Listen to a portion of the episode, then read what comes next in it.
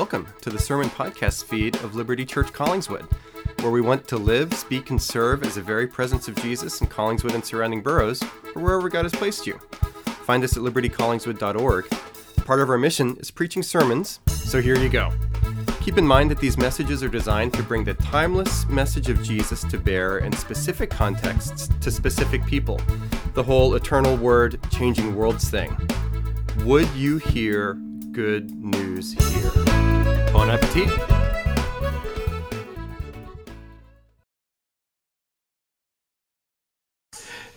Ahab told Je- Jezebel all that Elijah had done, and how he had killed all the prophets with the sword. Then Jezebel sent a messenger to Elijah, saying, So may the gods do more do to me and more also, if I do not make your life as the life of one of them by this time tomorrow. Then he was afraid, and he arose and he ran for his life and came to Beth- Bethsaba, which belongs to Judah, and left his servant there. But he himself went a day's journey into the wilderness and came and sat down under a broom tree. And he asked that he might die, saying, It is enough now, O Lord, take away my life, for I am no better than my fathers. And he lay down and slept under a broom tree. And behold, an angel touched him and said to him, Arise and eat. And he looked, and behold, there was at his head a cake baked of hot stones and a jar of water. And he ate and drank and lay down again. And the angel of the Lord came again a second time and touched him and said, Arise and eat, for the journey is too great for you. And he arose and ate and drank, and went in the strength of that food forty days and forty nights to Horeb, the Mount of God. There he came to a cave and lodged in it. And behold, the word of the Lord came to him, and he said to him, What are you doing here, Elijah? This is the word of God. Thanks be to God. Let me go ahead and pray for us. O God, our Maker, at the dawn of creation, you spoke and light came into being. O Christ, our Redeemer, at the grave of Lazarus, you spoke and the dead came to life. O Holy Spirit, our guide, at the gathering of Pentecost, you spoke and fearful disciples received courage to proclaim the gospel. Great God, speak now. Let us hear your word of light and life, and having heard, go forth in the Spirit's power as witnesses to the truth of Jesus Christ our Lord. Amen. So, for those joining from Liberty Mainline or from other people who have not been here, uh, right now, Collingswood is going through the story of Elijah, the Elijah the prophet. Um, you know, this is more towards the back end of it. So, quick story. So, on August 26, 1910, a woman named Agnes Gunsti Bahaki uh, was born in Macedonia. Sorry for the mispronunciation if you are, are familiar with that language. And at the age of 12, she came to believe the good news of Jesus. And Agnes, because of her faith, she became a nun at the age of 18. And she, because of her, after she trained to be a nun, she moved to Calcutta, India for over a decade, and she taught school there. And see, we know her as Mother Teresa, right?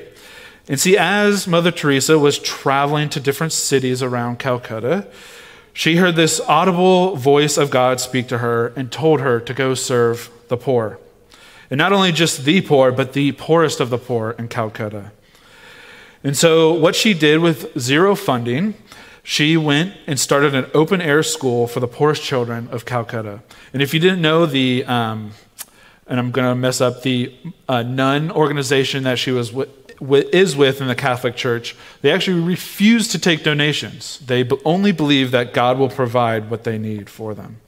And so, as we know from uh, Mother Teresa, she managed orphanage, uh, she helped hospices, uh, she cared for refugees, the blind, the disabled, uh, alcoholics, poor and homeless victims, flood victims, epidemics, and famine.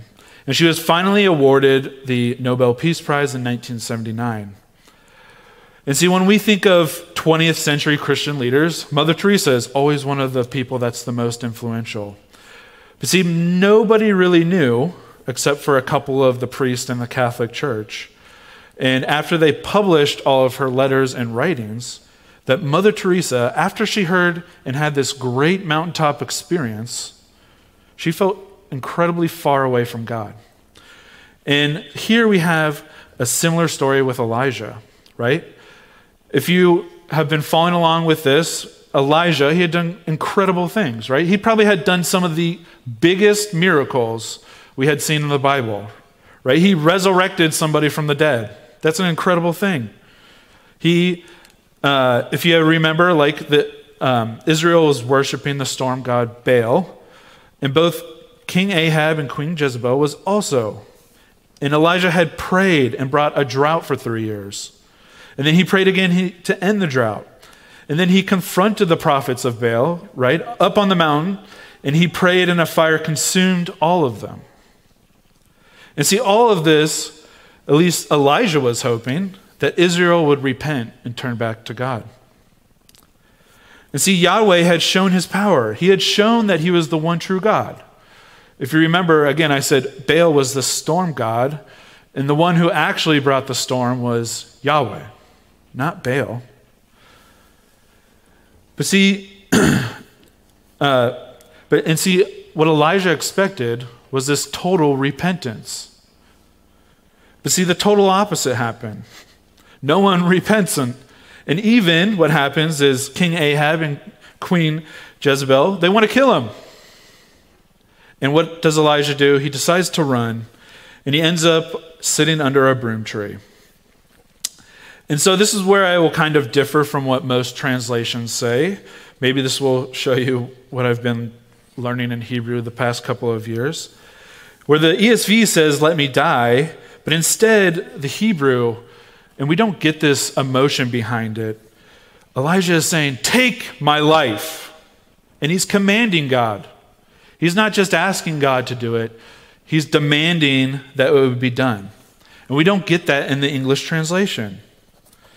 And see, we have, this is kind of one of the first times, too, that we get this picture of Elijah where Elijah does all these great miracles, but he's more human in this. Again, like I said, Elijah is in utter despair. He was faithful to God. He did what God asked, and all he got back was a no from everyone. He saw no repentance. He even got death threats for doing the right thing. And see, many of us, as we walk, just like Mother Teresa, we have these huge mountaintop experiences in our faith, right? But then we come and we don't feel God anywhere. And I'm trying not to beat a dead horse here because we have all heard enough about the pandemic. But just think over the past year of all the struggles we've had to go through. We have all these meetings online. We have all these, uh, you know, everyone has to do school online. Everyone's doing homeschool now, right? You're not having teachers teach. I mean, you are, but you know what I mean. And then there's other stuff that's going on too. Like, for if you didn't know, so I'm in my 30s now, males who are between the ages of 30, you're the highest chance to either drink yourself to death, poison yourself to death with drugs, or commit suicide. Those are the highest groups to do all three of those things. Or even if you look at the present state of the church alone today. Uh, maybe you're not like me who uh, pays attention to other denominations and other uh, the church in America, but several, along with the Catholic Church, there's some Baptist denominations that they are also having you know abuse scandals come out. Or there people are leaving the church in dro- droves. So like the southern baptist convention they reported that almost a million people left their denomination this past year. And the church is also divided on many issues. Something that has affected me and put me in despair is this past summer is I saw and walked with two different couples that we were good friends with go through divorce. And see, it leaves me frustrated and it leaves me hopeless at times when I see things like this. And it makes me just want to scream, What the heck? What are we supposed to do when we face despair? What are we supposed to do when we lose hope? What does Elijah first do? He prays. Now, it's not a typical prayer, but it is an honest prayer. And second, God reveals to him his word. While we might face, while we might not face death threats, we do face rejection. We face failure. We face strained relationships. We do all the right things, and none of it turns out how we want it to be, leaving us frustrated and hopeless. While it seems like the world is crashing down, in our despair, God is calling us to draw near and to be intimate with Him. But see, the problem comes is we ourselves, in our horizontal focus, in our ungratefulness, ruin our intimacy with God. So let me break those three things down for us.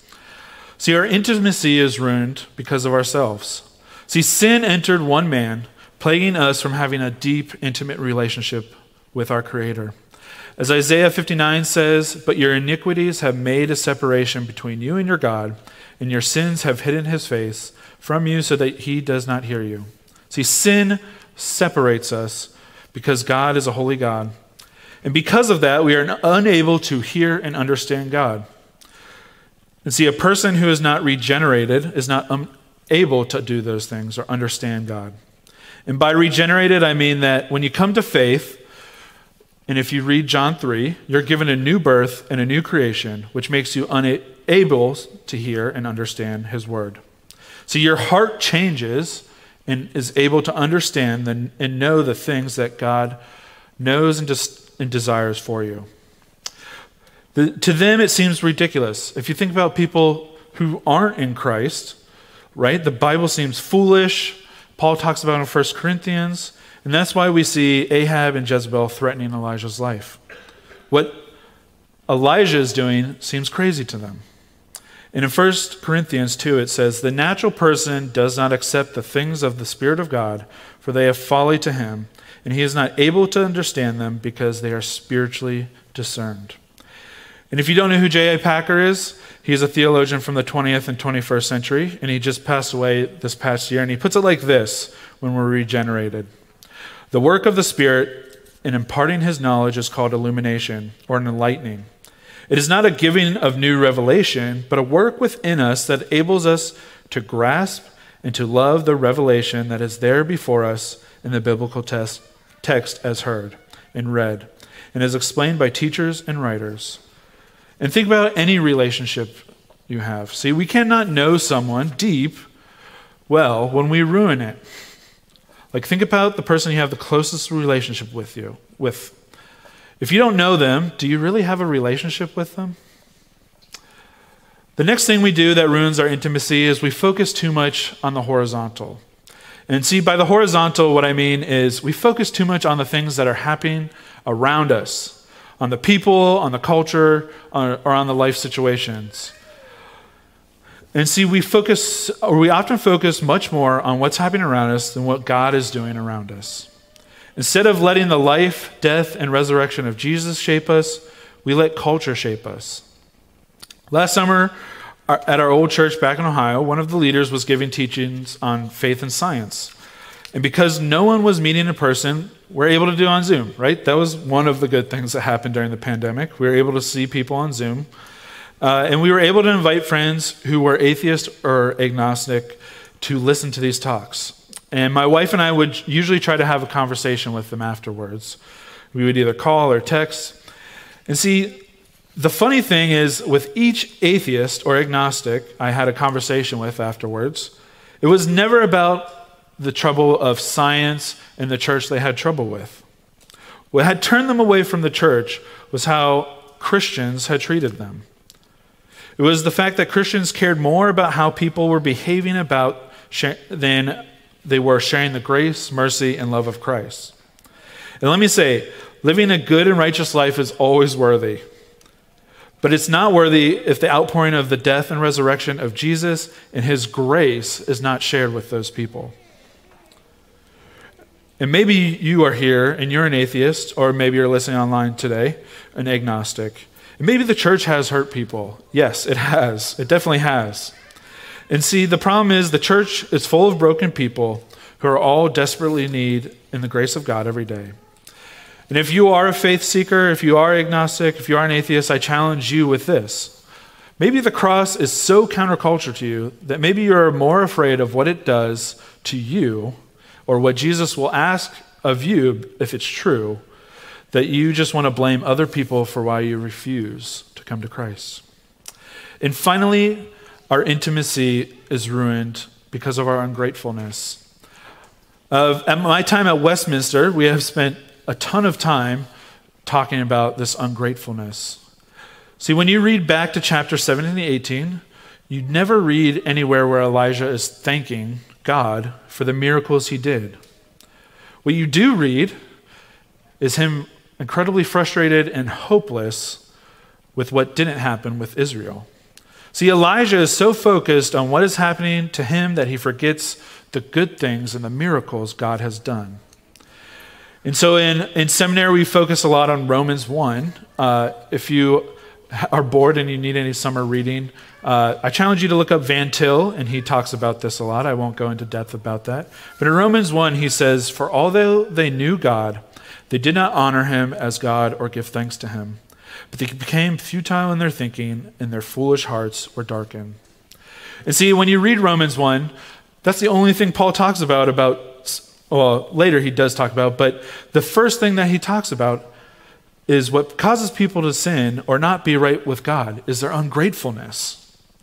Or think of the story of the prodigal son, right? If you think about the older brother, right? He storms out of the party, he doesn't want to join it, and he's angry. And what is he focusing on?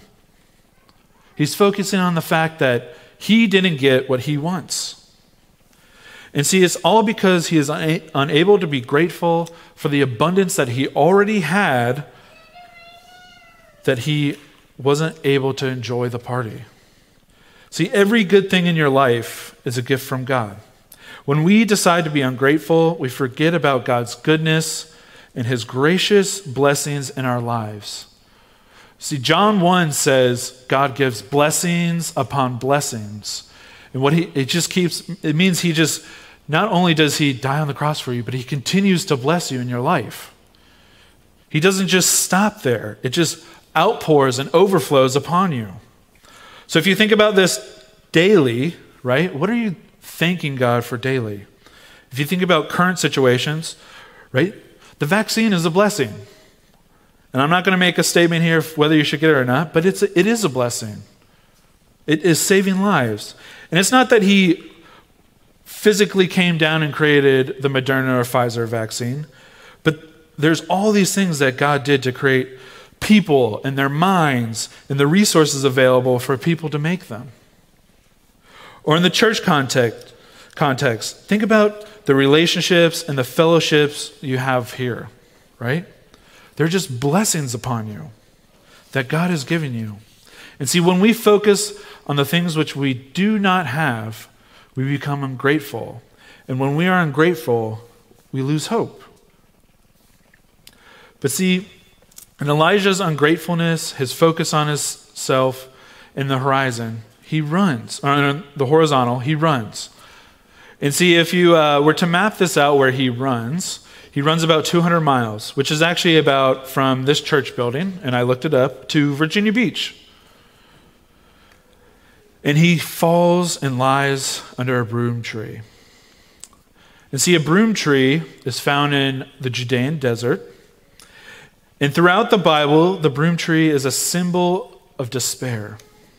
In Psalm 120, the psalmist connects a broom tree to his distress, his mourning, and punishment. In Job, he talks about a broom tree of being a place of desolation, ruin, and abandonment. And see, the broom tree is actually where Hagar and Ishmael run out of food and water. And just like Elisha, or sorry, Elijah, she placed Ishmael and sat down under the tree, and she cries out to God because they're going to die too. And see, in the Mosaic law, it is written, Cursed is everyone who is hanged on a tree. And see, as the disciples watched Christ die on the cross, they were filled with despair and hopelessness.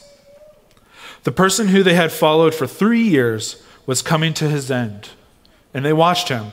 All they had done and all they had sacrificed, they thought, was for nothing. They had the expectation the coming Messiah would rid the shackles which Rome had put on Israel at that time. See, they thought a political revolution was coming. And I'm sure as they watched Jesus hang on that tree, they were thinking of De- Deuteronomy. See, most Israelites at that time had all the scriptures memorized. All they had thought was they thought was Jesus represented a curse as he hung. And under our broom tree there is despair, hopelessness, mourning, death. As Paul writes, Christ redeemed us from the curse of the law by being the curse for us. He took on the curse so that we are redeemed from the curse by the life, death, resurrection, and death of Jesus.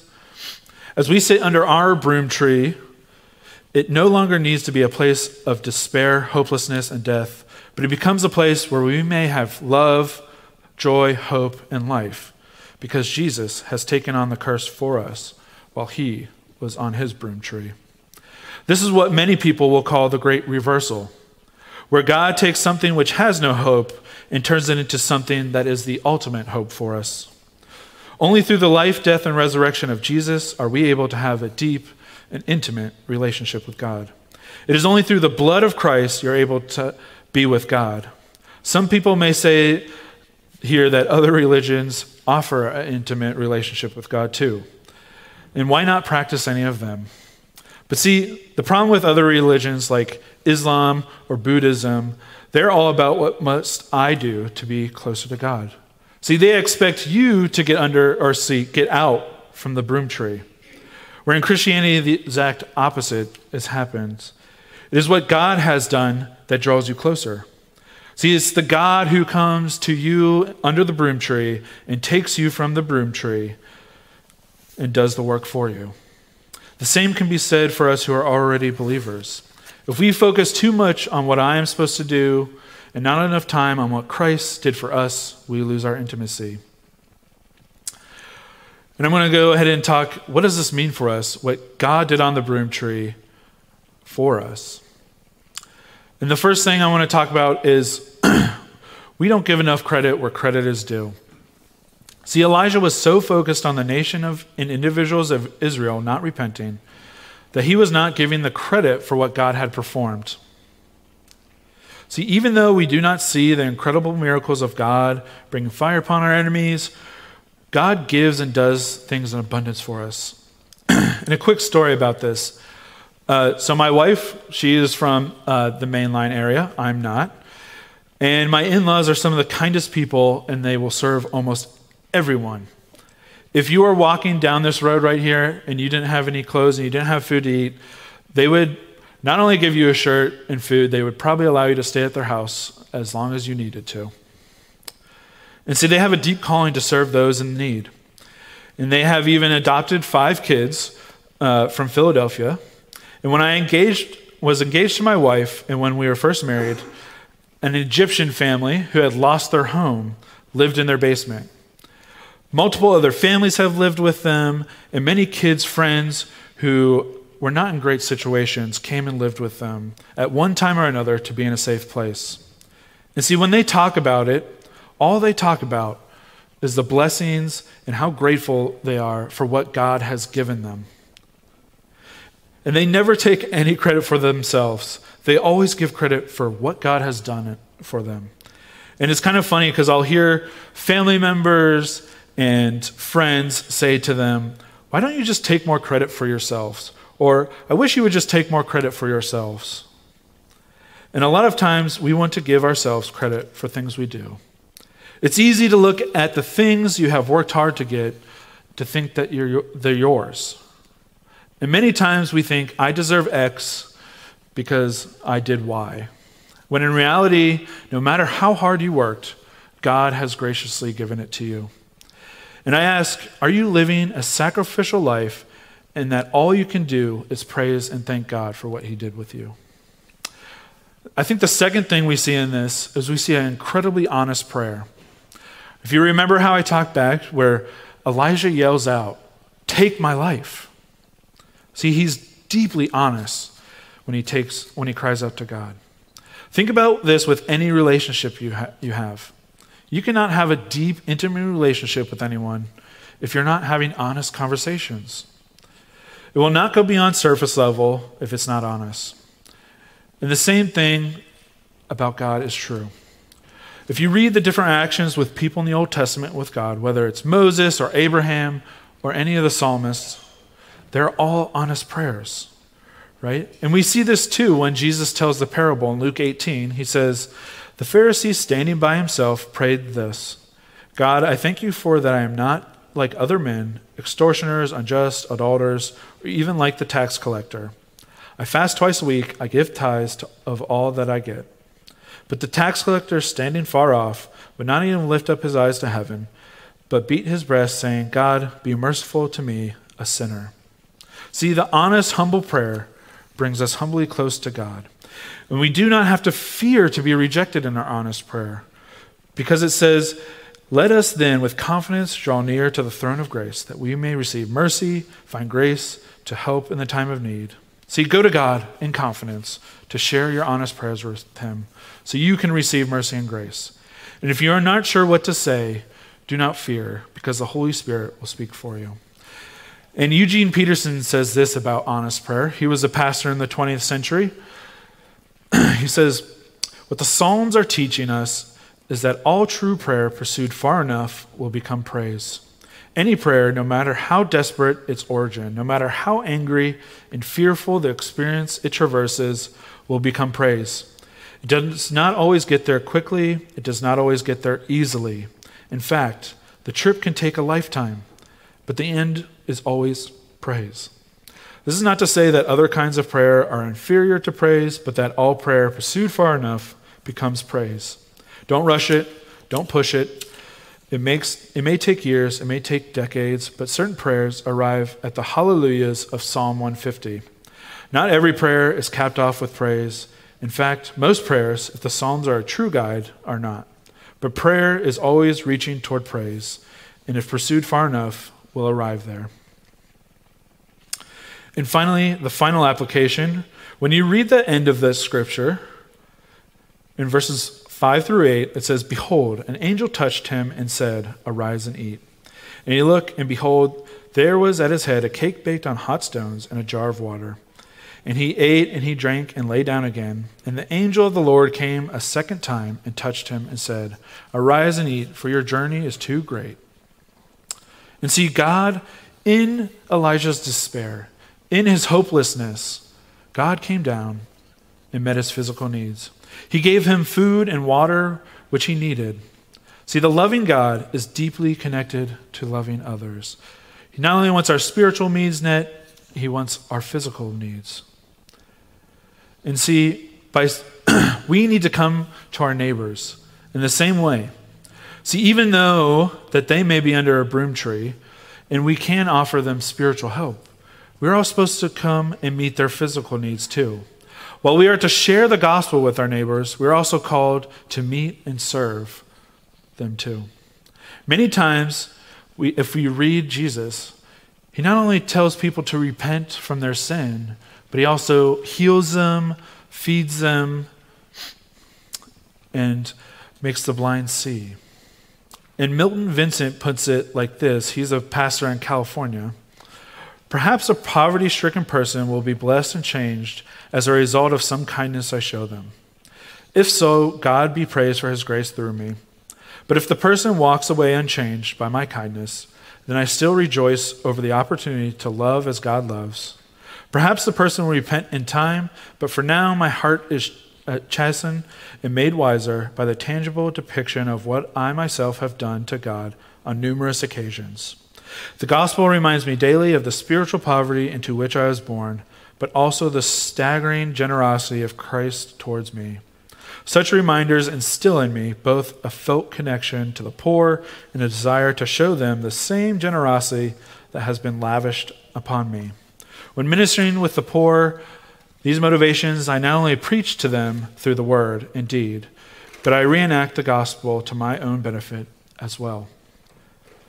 And see, more than likely, God will not be sending us angels when we are in need, but He will send His church. He will send us to go live, speak, and serve as the very presence of Jesus. And one way we can do this is serving through small things, right?